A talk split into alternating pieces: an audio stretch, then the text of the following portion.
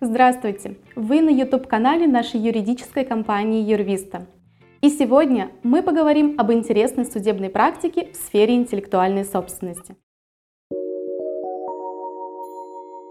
Использование фотографий без согласия автора – миф или реальность? Судом по интеллектуальным правам было рассмотрено дело о взыскании компенсации за нарушение исключительных прав на фотопроизведение, поскольку при использовании спорного произведения ответчиком не было соблюдено требование об обязательном указании имени автора. Согласно российскому законодательству, разрешено использовать произведение интеллектуальной собственности без согласия ее автора или иного правообладателя, без выплаты ему вознаграждения, при условии обязательного указания имени автора и источника его заимствования. Судом были даны также разъяснения, что тот, кто не смог установить автора произведения, а в данном случае автора фотографии и использовал ее без согласия, не освобождается от ответственности авторских прав. Вне зависимости от цели использования, Гражданским кодексом признается правомерность такого использования только если указывается автор. Так что не забывайте, дорогие зрители, о данном правовом основании.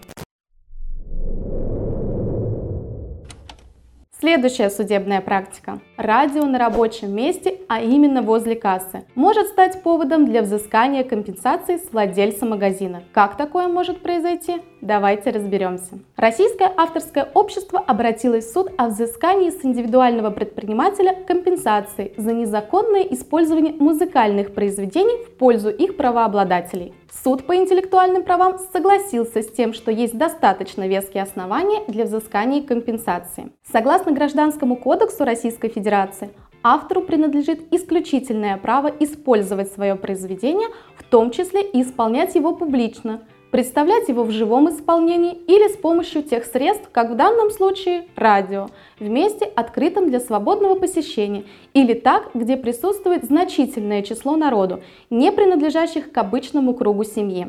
Также правообладатель может по своему усмотрению разрешать или запрещать использовать другим лицам свой результат интеллектуальной деятельности. Стоит отметить, что отсутствие запрета не считается согласием, а именно разрешением на использование. Без согласия автора использовать его творческий результат нельзя. В представленных материалах дела подтвержден прямой факт публичного исполнения спорных произведений. В помещении магазина возле кассы стоял работающий радиоприемник, и во время его звучания представитель истца помещение не покидал, что подтверждается видеофиксацией – Плюс данная торговая точка имеет свободный доступ абсолютно для любых лиц. Тем самым факт нарушения доказан. Третье дело.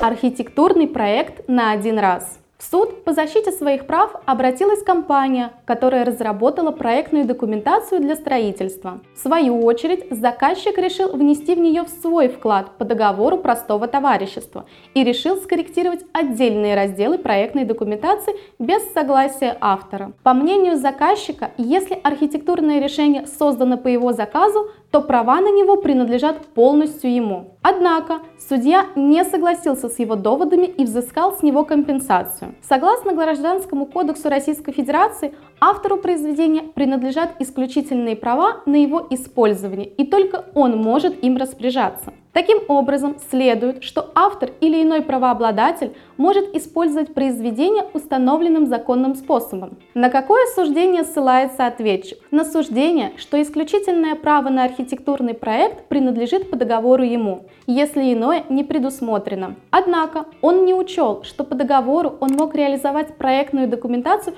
только для строительства конкретного объекта, то есть однократно. А вот права на все другие виды использования документации, в том числе на архитектурное решение, ему истцом не передавались. Вот мы и разобрали некоторые ситуации по теме авторских прав в сфере интеллектуальной собственности. Следите за новыми обзорами и судебными практиками на нашем канале. Удачи и до новых встреч!